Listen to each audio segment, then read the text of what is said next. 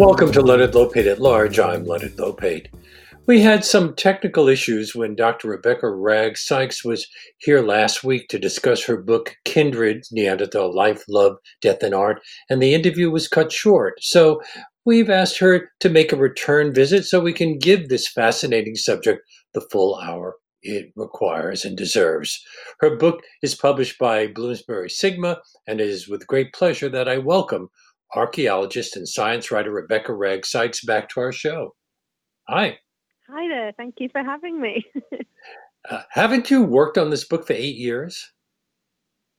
Ah, no. Um, I started talking to my publisher um, eight years ago, but I hmm. actually took three years to write this book, mm. so still long enough.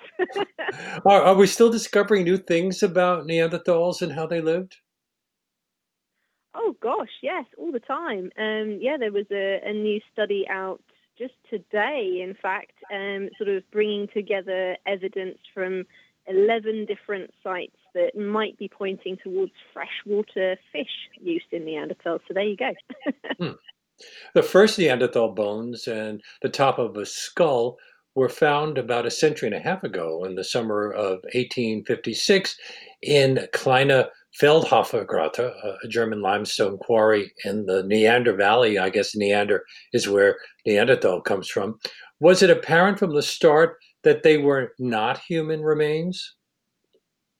Um, interestingly, there was um, sort of debate over that. I think the very beginning, um, we actually have an unnamed quarry manager to thank, really, um, for the recognition that. Uh, some of the bones that were being pulled out by the quarry workers from this cave. Uh, they were actually mining for um, marble and limestone, and in the in the caves in this huge, um, beautiful gorge near Dusseldorf, um, the caves were full of sticky clay, and mixed in with that were um, fossils um, of animals, including bear, and they would blast this out uh, with black powder and um, chuck it all down into the bottom of the gorge. Um, but it was this guy that realised that these were not bear bones and they were something out of the ordinary. And then uh, he sent them to a local uh, teacher who was interested in natural history.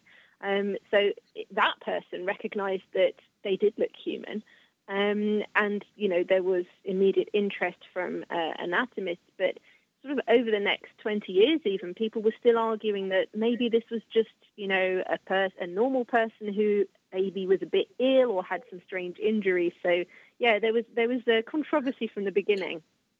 And that uh, that quarry has uh, given us more things. In 1997 some fragments of bones were found there and then in 2000 uh, there are thousands of artifacts. So that has been a valuable source uh, but according to the Natural History Museum in London, the earliest known Neanderthal like fossils date back 430,000 years, and millions of Neanderthals roamed the globe during their time on Earth. Yet, the remains of only 300 of them have been studied?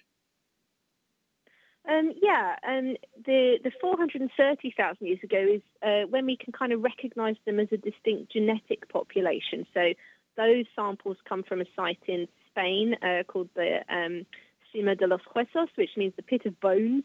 Um, and that's many individuals who are kind of proto Neanderthals.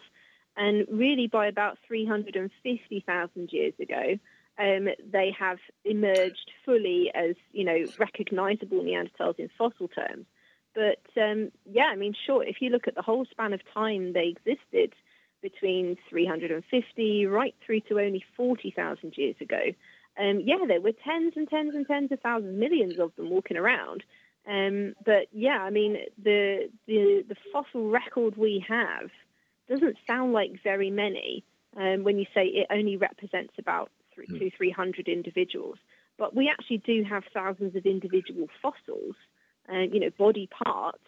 Um, sometimes they're quite complete skeletons. Um, other times you might have a jaw, and that's just that's one individual.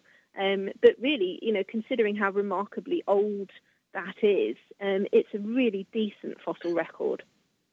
Now, how does that timeline compare to uh, the uh, to modern humans? Did uh, did we develop around the same time? Yeah, it's interesting. Our timeline has kind of shifted backwards as well in recent years. So we now um, believe, based on uh, genetic evidence, that our last common ancestor we shared with Neanderthals was probably somewhere around 650,000 years ago. Wow. Um, and then our and their lineages branched off, um, and and just like the Neanderthals, we become visible in fossils. So anatomically, you can see in different populations in Africa um, the, the classic Homo sapiens features begin emerging around 350,000 years ago. So we kind of have a parallel evolution, really, with Neanderthals. And weren't there nine different hominid uh, groups that developed uh, uh, over the years? Uh, now only modern humans?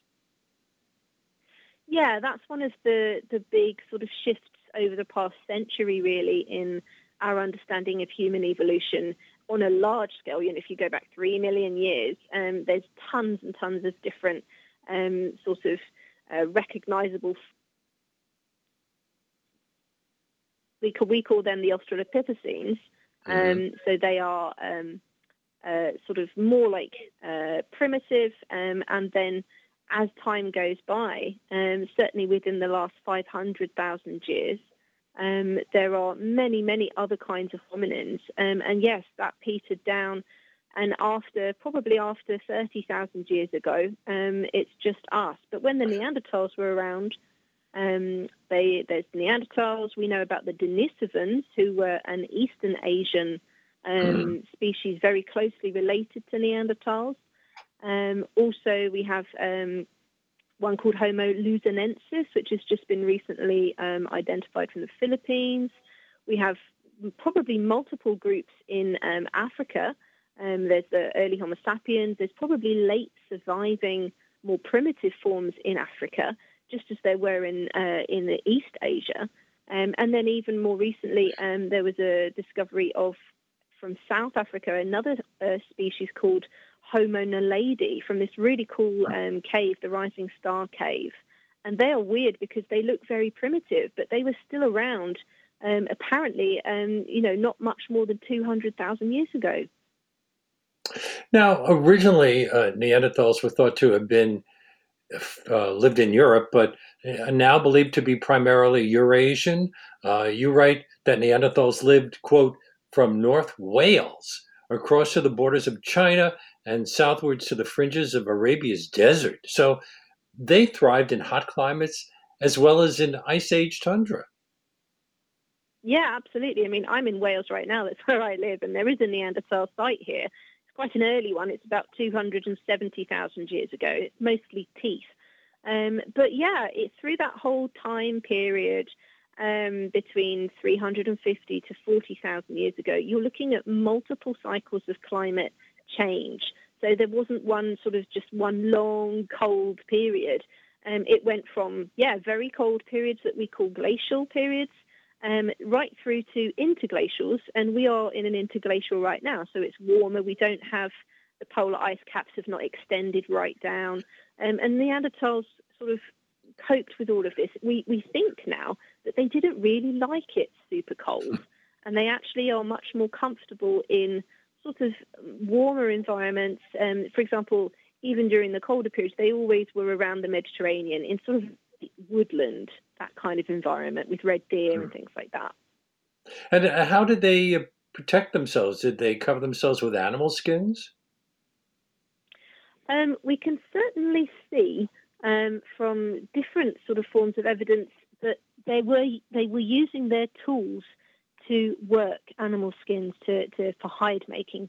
Essentially, um, we can see that from traces on stone tools, and we've also uh, now found um, bone tools, which which are virtually identical to the bone uh, tools called lissoir, which are still used in uh, leather making industry. That's for like the final stage of softening and burnishing the leather to make it waterproof. Um, so they were doing something with animal skins an awful lot, and um, we can even see that they are from the different polishes on their stone tools that they were, you know, cleaning cleaning all the fat off and the fresh skins. But there's also some where we can see that they are softening already dried out skins. So it's you know it's quite a complicated process. Um, there are hints that um, there may have been some fires where they're intentionally burning like really rotten wood, which you do to smoke your hides. Um, and also, there is a site in Germany where there's a tiny little preserved sort of organic scrap on a stone tool, and it's completely imbued with oak tannins. And you know, if you know about leather making, you need tannins for, for making leather, and, and oak is fantastic for that. So that might be part of it. Um, That's pretty sophisticated. Wearing clothes. Yeah, it could be clothing. Um, it would make sense, certainly, thermal modelling, like you know, modelling on bodies' heat loss and accounting for the, the different shape of Neanderthal bodies, still implies that colder periods they definitely would have needed some decent body covering, you know, more than just like a random skin flapping around. There had to be some kind of tailoring around their limbs, some kind of head covering. So that's likely, but maybe also shelters.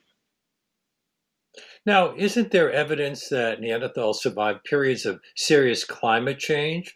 Uh, where did they live? Did they live mostly in caves? Um, we think it's probably a mix. We certainly find a lot of our evidence in caves, but that's largely to do with the likelihood of um, stuff basically just surviving in caves because it's a protected environment. And that's especially important when you're talking about cold glacial periods when, you know, ice might be coming down as far as um, sort of nearly London, um, northern Germany. That can sort of scrape away evidence and you can get floods and things like this. So, but material in caves will survive.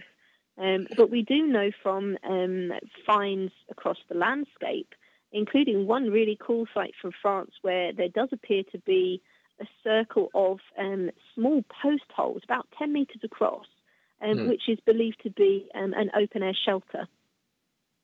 Now, the specimens we've found range from newborns to adults in their 50s and even 60s uh, many just a single bone or, or, jaw fragment. But how much do we know about their body types? Uh, should I assume that uh, the the uh, stereotype of the short, very muscled uh, beings with with uh, brow ridges, ridges, prominent noses, a bun in the back is is an accurate one? Yeah, overall, that is accurate. Um, uh, all the way through um, time, Neanderthals did sort of change a little bit, but they did retain these really distinctive features. So they were shorter, they were stockier, the bones are thicker, and that may be partly to do with very intensive lifestyle, uh, so uh, thicker bones. But uh, but yeah, the skull shape is um, the same. Um, it's sort of uh, flatter, but there is differences in terms of the regions where they lived as well. So Neanderthals from um, the Near East region um, are a bit more lightly built um, than the ones living up in Northern Europe, which makes sense from sort of a climate perspective. But weren't even the, the arms of the males different than the ones from the females? The, the arms of the males were asymmetric, while the, the lower arms of, of the females were well developed. Do yeah, we know that's why? to do with how they how they're living. Yeah, um, what we believe is that um, in general, um, all Neanderthals, even children, were immensely active, hugely physically active, um, and so they all developed very, you know, big muscles, and, and they were very fit. Um, but it does seem, although the sample size is quite small for identifiable female Neanderthals, it does look as if overall there are differences in the ways they're using their bodies. Um, so there are differences in uh, in the legs uh, amongst males and females, and it looks perhaps as if the males are maybe traversing rougher terrain more often, um, and uh, the females um, have less asymmetric arm development, which implies that they are using both of their arms more often for really demanding physical tasks, whereas males it's it's um, it's more sort of balanced towards their right arm because they are they are handed, just like we are. Most Neanderthals are right-handed. Um, so there is an interesting difference there in terms of the way that they're living, which is impacting their bodies. Um, and we can see that in the teeth as well. There's hints from wear on their teeth that there is a difference between the sexes. You're listening to Leonard Lopate at Large on WBAI New York 99.5 FM and streaming live at WBAI.org. My guest is Rebecca Wragg Sykes. Her book, Kindred Neanderthal Kindred Neanderthal Life, Love, Death, and Art, published by Bloomsbury Sigma. The uh, you, you say that uh, that right from the start, I'm quoting, the Neanderthals were embedded in scientific justifications for white supremacy. Yeah, the, the Victorians um, overall we're very keen on ranking living people um, by superiority in physique, in cognition, and in culture. And so when they first found um, in 1856 first recognized another kind of ancient human relative, that was immediately sort of slotted in to their system of trying of understanding, you know, the peoples of the world, um, and they were used quite explicitly as um, comparisons with hunting and gathering peoples, and so that that includes Aboriginal Australians who were regarded as um, as literally savage, you know, closer to hmm. animals because of how they lived, which clearly is absolutely obscene to us today. Um, and and the Neanderthals were brought into these arguments, and they were part of um, a development where it was actually argued, um, even into the 20th century, um, mid 20th century, that some branches of living people, basically the non-white ones, were literally less evolved and had sort of branched off earlier and stopped evolving. And uh, as you point out, the scientific consensus claimed until recently that Neanderthals, compared to early Homo sapiens, tended to remain locally near their hearth and home sites, eking out a living, and uh, and were incapable of much creativity beyond basic survival. While you describe them as advanced beings with keen hunting skills, sophisticated social relationships, and technological advances like tool making. Yeah, yeah. I mean, I think although I think a lot of people, a lot of listeners probably have kind of seen a lot of headlines here and there saying, oh, Neanderthals could do this. Neanderthals weren't as stupid as we used to think.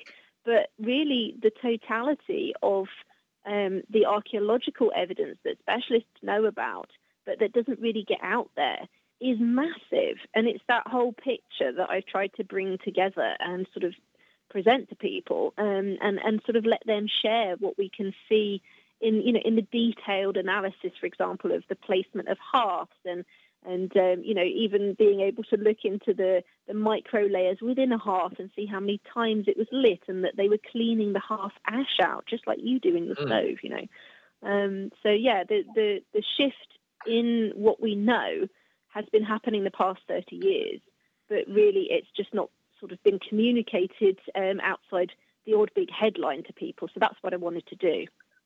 And the review in the New York Times Book Review wrote that your book is important reading not just for anyone interested in these ancient cousins of ours, but also anyone interested in humanity.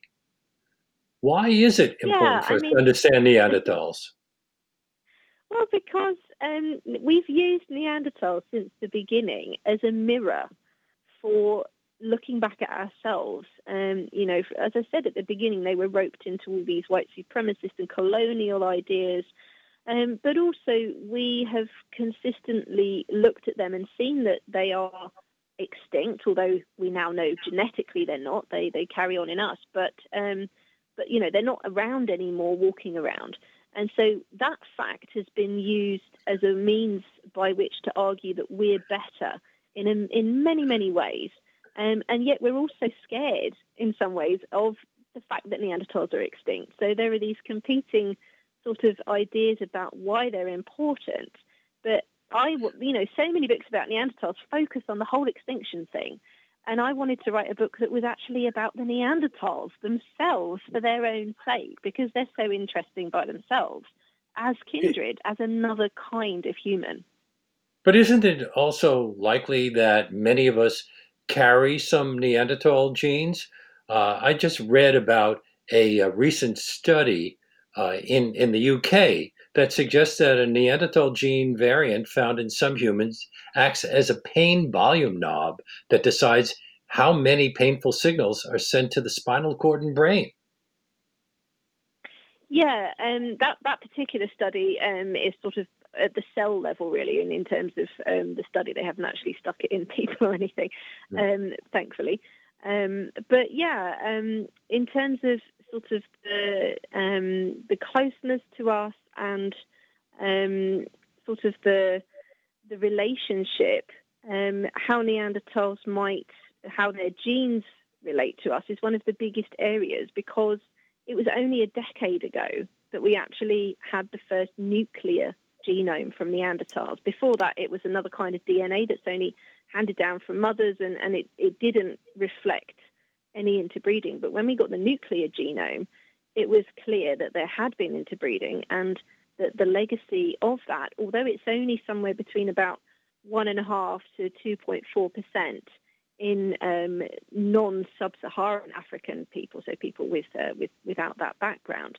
In overall, that you know that's still quite a lot of Neanderthal genetic material uh, walking around the world today, um, and things have got even more complicated um, and more interesting because that period of interbreeding um, that left the, the trace in us today, um, that took place about 55,000 years ago, we believe.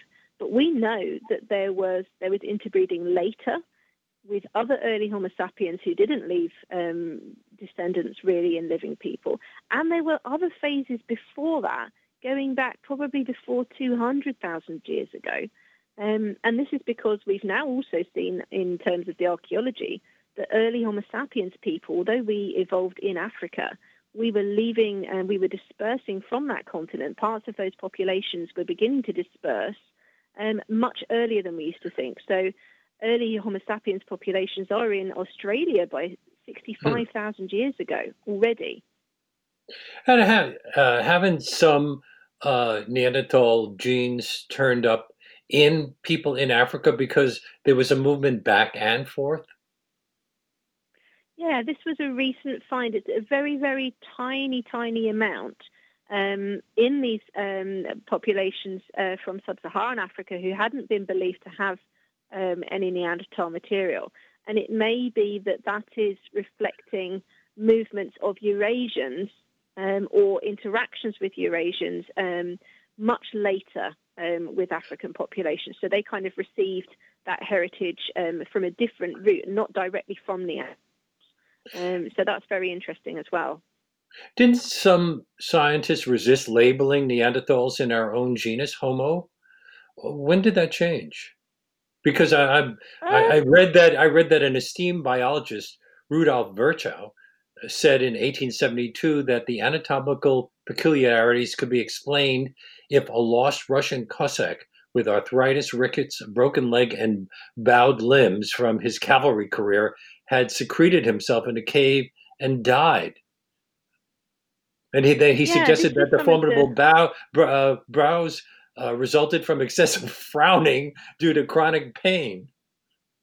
Yeah, yeah. This is some of the really early debate that went on in the 1870s, um, when you know some people were really struggling with the idea that there had been a sort of human re- fossil relatives.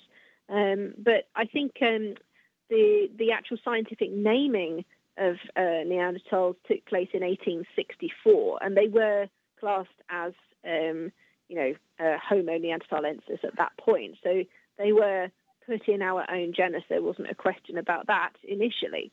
Um, but um, I think some of the other debates more recently, you know, since we've had the genetic stuff, um, is are they actually a different species if we can interbreed with them? Um, and really, the reality of that is that we are so close in evolutionary terms, we didn't separate from our common ancestor that long ago. Um, that we're kind of like very, very closely related species, which is why we can still interbreed. Or you can call us populations if if the sort of species word uh, is too confusing. But it's kind of like um, one of the sort of reference points is, um, you know, that uh, yaks and cows can interbreed, although they mm-hmm. are different uh, species. Well, well, we see it among dogs where a uh, a little spaniel can interbreed with a big uh, German Shepherd, but uh, and and they don't they don't look at all alike. Uh, I imagine one of the big changes in, in understanding all of this came with the development of new technologies. Early prehistorians didn't have carbon dating or similar methods to date fossils. They they were using a thing called Lyell's concept of stratigra- stratigraphy. Forgive me yeah, for mispronouncing. Right. it's difficult to say, but it's very simple to understand. It just means that when you dig a site, stuff at the bottom, unless it's been disturbed, is more likely to be older. That's all it means. Um, and so, in the early days, as you say, before there was any way to directly find out how old a particular thing was, all you had to go on was stratigraphy, the order of stuff, the order of layers within your site, and then try and see if stuff in one layer in your site in one valley looks like stuff in another layer in another site somewhere else. And then you could do the relative dating and say, well, you know, if this is this high in my site here and it's at the bottom of this site over there, then you know you can kind of work out the relative ages. But when direct dating came in, with um, first of all with radiocarbon in the 1950s, that really changed things dramatically because you could say, okay, this bone from this layer is 50,000 years old, although they couldn't get to 50,000 years in the 1950s. That's only a recent development. Um, but, um, you know, they could give a precise date and then sort of cross match much better. But also, I mean, since then, there have been tons of other um, direct dating methods for lots of different materials. And so we have kind of a whole range of options that we can choose from depending on how old the sites are as well and, and what material it is. You write in detail about the Neanderthal diet. What did they eat? Uh, did they uh, eat the same sorts of things we do, or weren't they also eating horse eyeballs? tortoises, jays, well, magpies? Were they cannibals in some cases? Well, I will. I'll leave the cannibal thing aside for a minute, but if, I think the better question would be, what didn't Neanderthals eat really? Um, we know we've known for a long time that they were um, hunters. You know that they um, they were killing animals, and we can see the animal remains in the sites. Um, but there was kind of an idea that um, you know this is all linked in with the whole extinction and trying to explain it that maybe they were only eating big game and they weren't hunting small things like rabbits and birds and fish. And so maybe we did that, and that's why we were able to survive because we were more flexible. Um, that has not really been supported um, over time. And like I mentioned at the very beginning with the fish, um, there is more and more evidence that um, Neanderthals could hunt small game, that they were happy foraging along coastlines and rock pools, that maybe they also were taking freshwater fish now and then, which of course you don't even need like a fishing line to that to do that. You can tickle fish out of the water. That's a very old skill. Um, and you just like basically pull them out by the gills. Um, so that's perfectly possible. Um, and also we now know that plants were definitely being eaten. We can see that from many kinds of evidence, from tiny plant remains, in sites, and also tiny sort of um, preserved residues in the dental calculus, you know, the tartar on their teeth. We can even mm-hmm. look and see starch remains. And, and, and we some, they sometimes stole honey from beehives, didn't they? Well, maybe. Um, we know that they are doing something with wild bees because there was a recent, really cool recent find um, from Italy um, of a an adhesive, a little trace on a stone tool um, of a, like a little black uh, sort of sticky stuff, and it was analysed, and it turned out to be a mixture of conifer or pine resin mixed with beeswax. Um, so that's amazing in itself. That's not, you know, it's not going to happen naturally. And we did know from other sites that Neanderthals knew how to cook birch tar out of birch bark, again for an adhesive. So it's really cool to see a mixture of um, of beeswax and conifer resin because that's like a step further in the complexity of, of adhesives. Um, but yeah, surely if they're using beeswax, mm. then they must have found out about honey.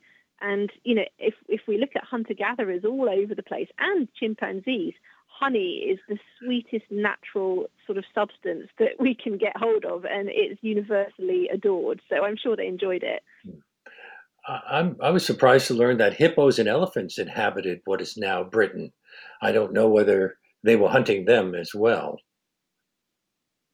Um, we probably not hunting hippos in Britain because during the period when hippos were here, um, it was warmer than today. Um, we believe that the sea level rose very quickly and Britain became cut off as an island. So there probably weren't Neanderthals here then. But, mm-hmm. um, but in Europe um, during that warm period, um, yeah, there's forest elephant, and it does look like um, they were involved with, if not actually hunting them, certainly they were using the carcasses. We can see the stone tools, but there's also site where there's a spear there. That's kind of merely like a smoking gun. Um, but it is interesting that although they are hunting big um, elephants and plenty of mammoth evidence as well that they're taking mammoths during cold periods, there isn't any evidence that they were actually butchering um, or hunting hippos. And hippos are actually super dangerous. They kill a lot of people annually um, today. So maybe they were making a wise choice in avoiding them. You're listening to Leonard Lopate at Large on WBAI New York 99.5 FM and streaming live at WBAI.org.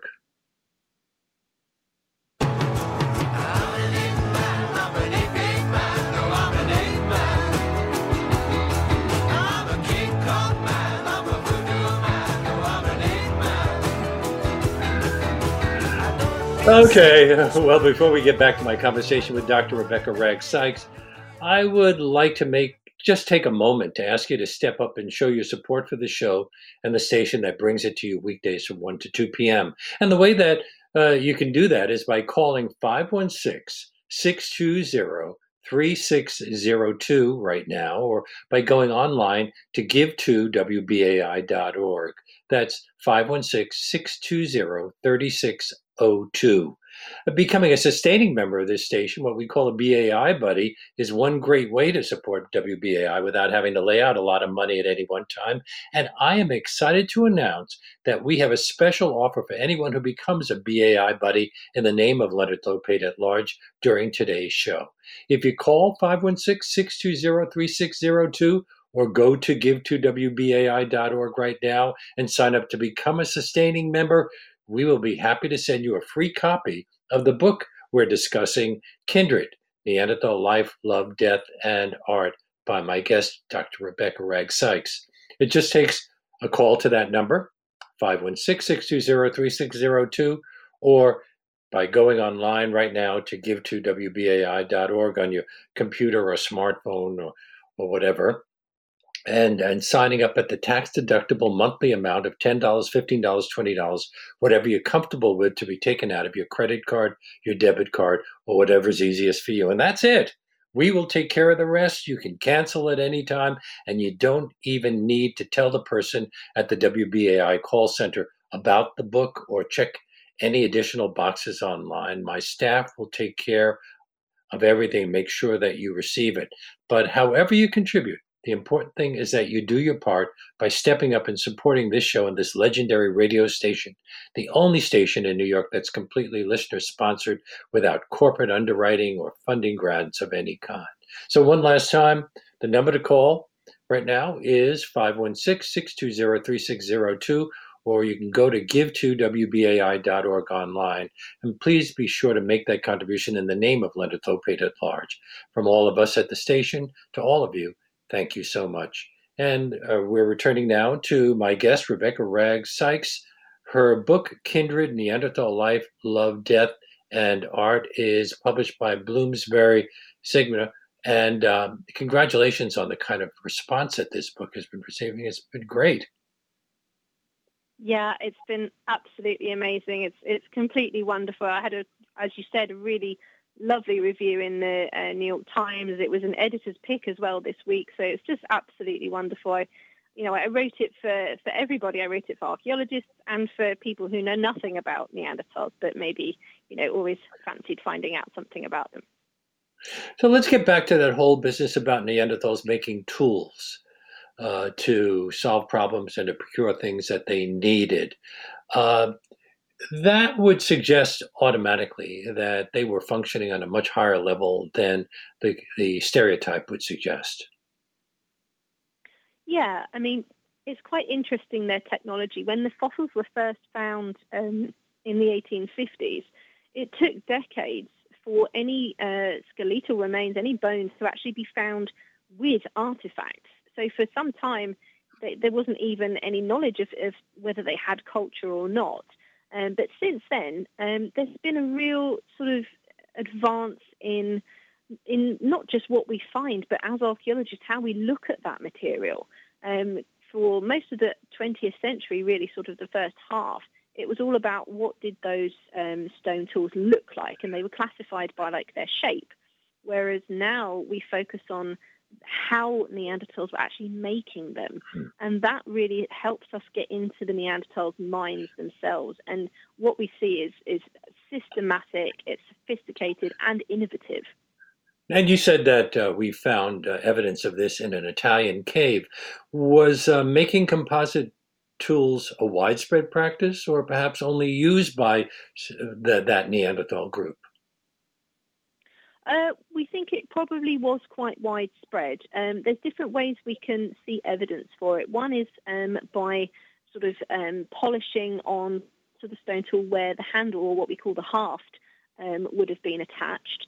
Um, and there's also um, these cases where we actually have residues. So that Italian site where we the pine and the beeswax is that's the only case where there's this beeswax mix going on. But there's another Italian site where they're using um, plant and animal fats. Um, but the birch tar I mentioned before, um, that is known from multiple different sites uh, between Italy, Germany, and um, the what was probably um, the what we call Doggerland, which is actually just the the sea, the channel, the North Sea area that's now flooded. Um, and that tool was dredged out by a ship and then dumped on the coast um, along the Netherlands area. Um, and that is also another piece with birch tar. And the time, that's only 50,000 years old, that last one. But the Italian one is right back probably 250,000 years. So this looks like it's actually perhaps quite widespread and quite an old technological tradition. Um, and yet birch tar is not a simple thing. It, you know, it doesn't just sort of leak out of birch bark. You have to cook it in fire. You have to keep the temperature relatively stable. It can't be too hot.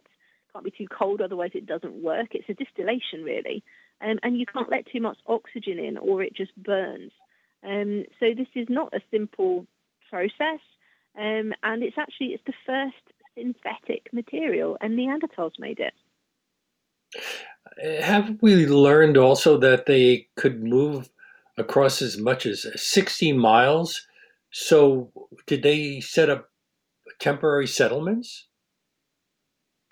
Yeah, I mean, Neanderthals um, absolutely are hunting and gathering peoples, and unless you live in basically a tropical forest, um, like a jungle that's extremely rich in vegetation, very high biodiversity all year round, you, you've got to move.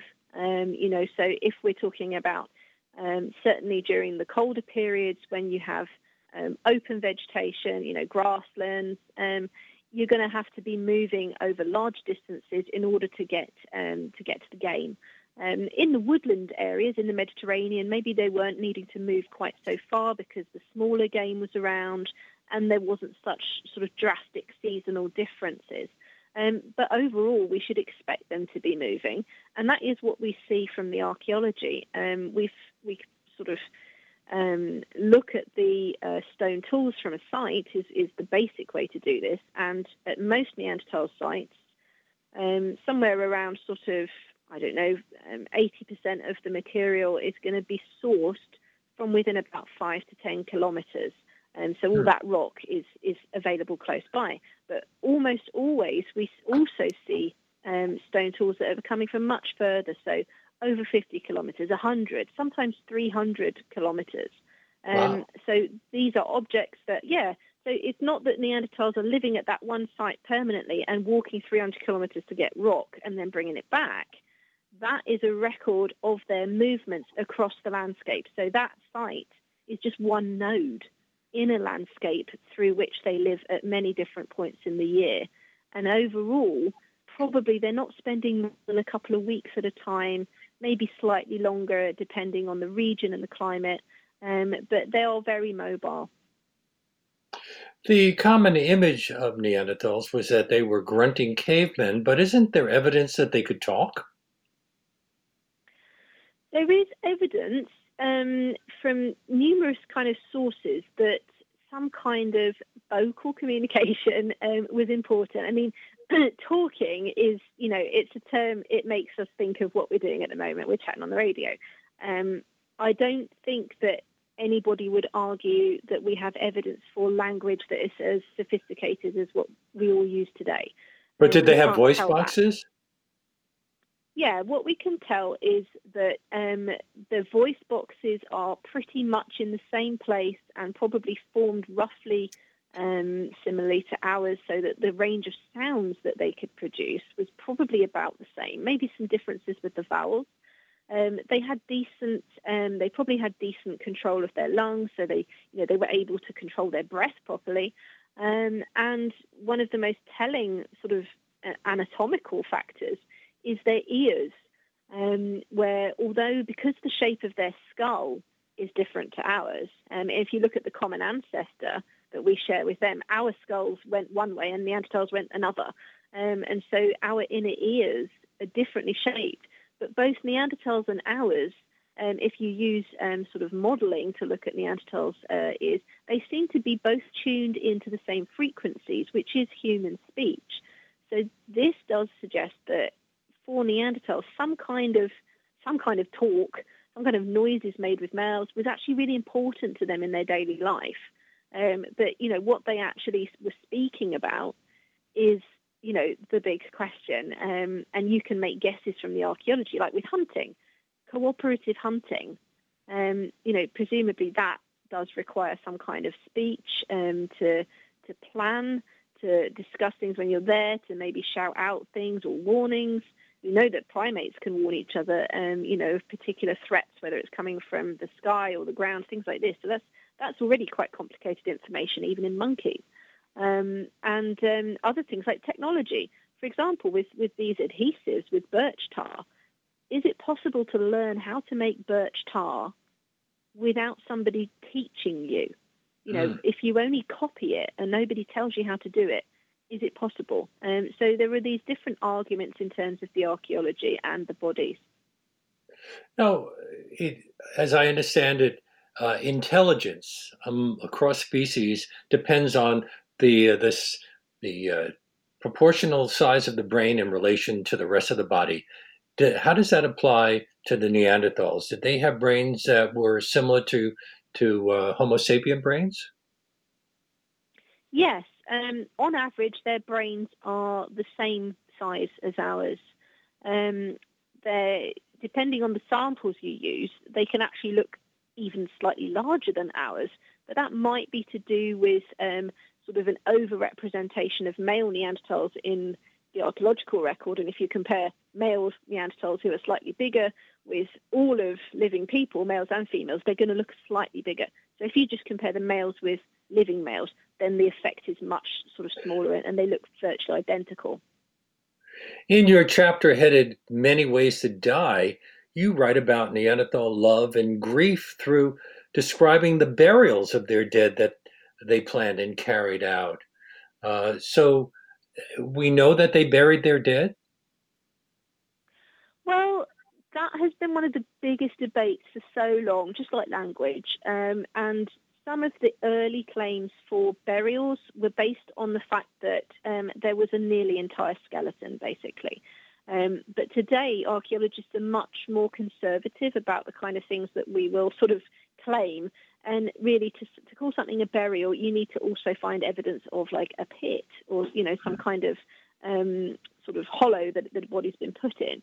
Um, so when you rule out early cases where we can't tell what the excavators actually found, um, there's not many samples where we can say, oh, yeah, definitely it looks like there was a pit.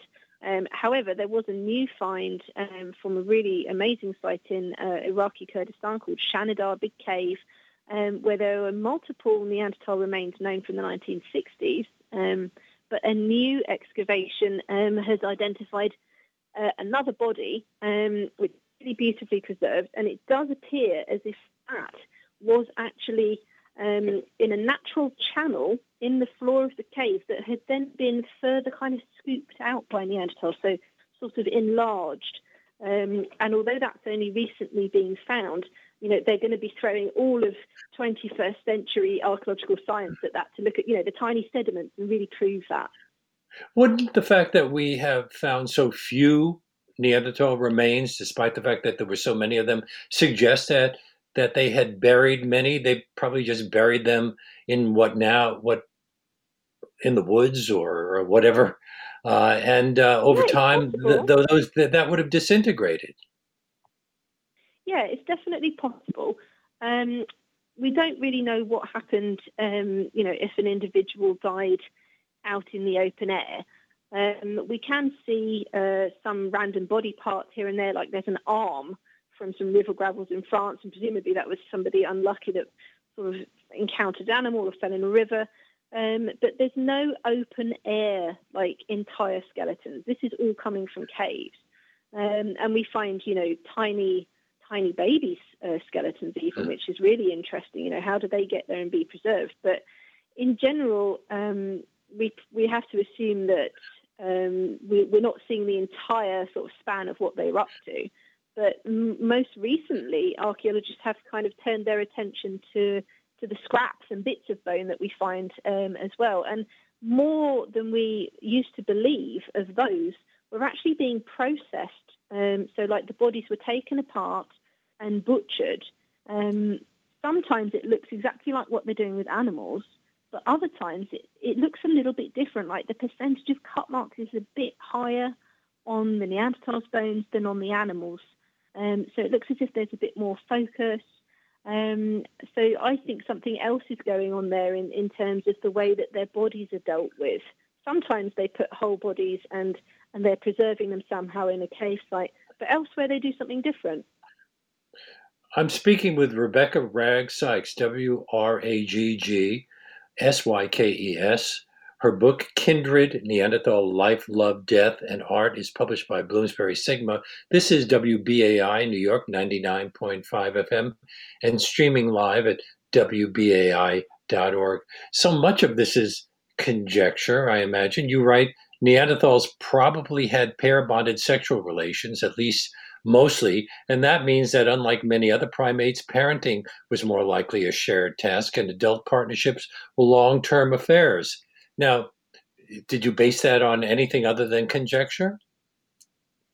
Well, I mean, some of it is, I mean, with archaeology, you know, you have what's preserved, and then you use that together with what we understand about hunter gatherers, what we understand about ourselves as a member of the primate family, and we make inferences that are basically informed. Um, so that's what I've tried to do. But for the for the mating, you know, for like how their social groups are formed, um, that's basically um, based on a particular piece of information, which is that if the body sizes between the sexes are significantly different, like they are in gorillas, then it's more likely that you have um, the larger one, which is the male, um, sort of being in a group with a number of females. Whereas if you look at many different kinds of animals, if the body size, and but particularly the primates, if the body size is very similar, then they're more likely to be in pairs. So that is um, a conjecture, but it's pretty likely to be true.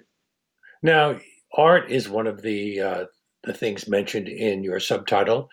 What evidence is there that Neanderthals may have created art? Um, that is something that is probably one of the most controversial things about them. I think even more than language, because it, it is actually connected to language, obviously. Um, and overall, personally, I don't really like using the word art, and I try not to do it in the book because I think it sets up expectations in in people's minds about sort of you know old masters' paintings and things like this in a gallery. Well, even cave paintings. Um, they didn't do cave paintings. Well, they may have used pigments on cave walls, which is a mm-hmm. kind of cave painting. Um, the question is, what were they doing with materials? And if we look at sort of all of their technologies um, and the way that they butchered animals, everything, we can see that there is a massive interest in the quality of materials, different qualities. Um, and then we also see evidence for other things that they're doing with materials that don't have like a functional explanation. Um, and this involves, um, this includes mineral pigments. So we can see at a lot of sites that they're collecting different coloured mineral pigments. Um, and in some places, they are mixing them together um, and then putting them on things like shells, where, and particularly in an Italian site, there's a fossil shell that was itself collected from about 100 kilometres away. It's got nothing to do with food, you know, it's a fossil. Um, and it has red pigment on the outside. So that's an unusual object with colour only on the outside. And that pigment is not, you know, it's nothing found naturally in the cave. That has come from about 40 kilometres. Um, and we see this over and over again. The, the examples are not frequent, but they are there across the range of where Neanderthals live and through time. Um, so we can see not only colour, but also they're making marks on surfaces. Um, there's a few bones where you can see very regular markings that have just got nothing to do with butchery. It's something else. Um, and even on uh, cave walls, there's a site, uh, there's a Gibraltar cave where there are these big incisions in the floor of the cave, um, which uh, you know don't seem to have any functional explanation. Um, and then there are claims. I'm sorry, we're pretty much out of time, and the, I have to address the final, the major question: Why, if oh, they were yeah, so competent, why, if they were so competent, cooperative, and cultural, did the Neanderthals die out at a population level? Uh, at about 40,000 years ago. You hypothesize it may have been due to a combination of factors a highly unstable climate and competition from Homo sapiens that finally proved too much for them to withstand. And I'm sorry, I got to give you just one minute to answer. okay, yeah, I think all of all archaeologists would say it's complicated. Um, it's probably something to do with climate, maybe, but also we see traces from genetics that although there was hardly any Neanderthals and hardly any early Homo sapiens, the early Homo sapiens people seem to be living in more socially interconnected groups. So something is going on about how they are mm. connected to each other at a fundamental level that's different. Um, and that may be linked to cognition, to greater evidence for um, pieces of objects that might be some kind of personal ornament, jewelry. It all ties together, but it is all it's clearly focusing on social aspects. And you write in an epilogue that we should be concerned about uh, climate change as a problem that we're about to face because it may be similar to what the uh, Neanderthals faced. Uh, I, I, have to leave it there, unfortunately. There's so much more I'd want to talk to you about. Rebecca Wragg Sykes, her book, Kindred Neanderthal Life, Love, Death, and Art, published by Bloomsbury Sigma. It's been a great pleasure. Oh, thank you. And I hope everyone's enjoyed listening. And that brings us to the end of today's show. Special thanks to segment producer Kate Guan Allison, who prepared today's interview. If you're new to our program and would like to hear more, you can access past shows streaming on demand at WBAI.org. We're also available as an iTunes podcast, or you can visit our website, leonardlopate.large.com, where you'll find links to all of our past shows. And if you'd like to write to me, my email address is leonardlopate at WBAI.org.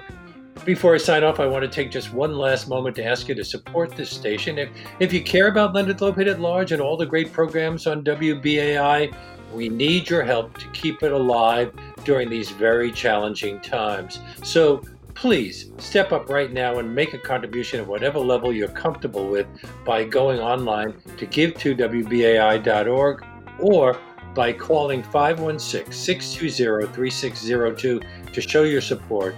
Uh, uh, and as I mentioned at the half, if you become a BAI buddy during today's show by making a monthly contribution in the name of Leonard Lopate at Large, we would be delighted to send you a free copy of Kindred, Neanderthal Life, Love, Death, and Art by my guest, Dr. Rebecca Wragg Sykes. But please be sure to make that contribution in the name of Leonard Lopate at Large, and thanks. Um, we're not like England. England, everybody has to pay uh, a fee, whether they listen to the BBC or not we rely totally on the support of our listeners and i think it's it's a good way to guarantee that we will remain free speech radio. And we hope you'll join us again tomorrow when two-time pulitzer prize winner thomas e. Ricks will discuss his latest book first principles what america's founders learned from the greeks and romans and how that shaped our country. We'll see you then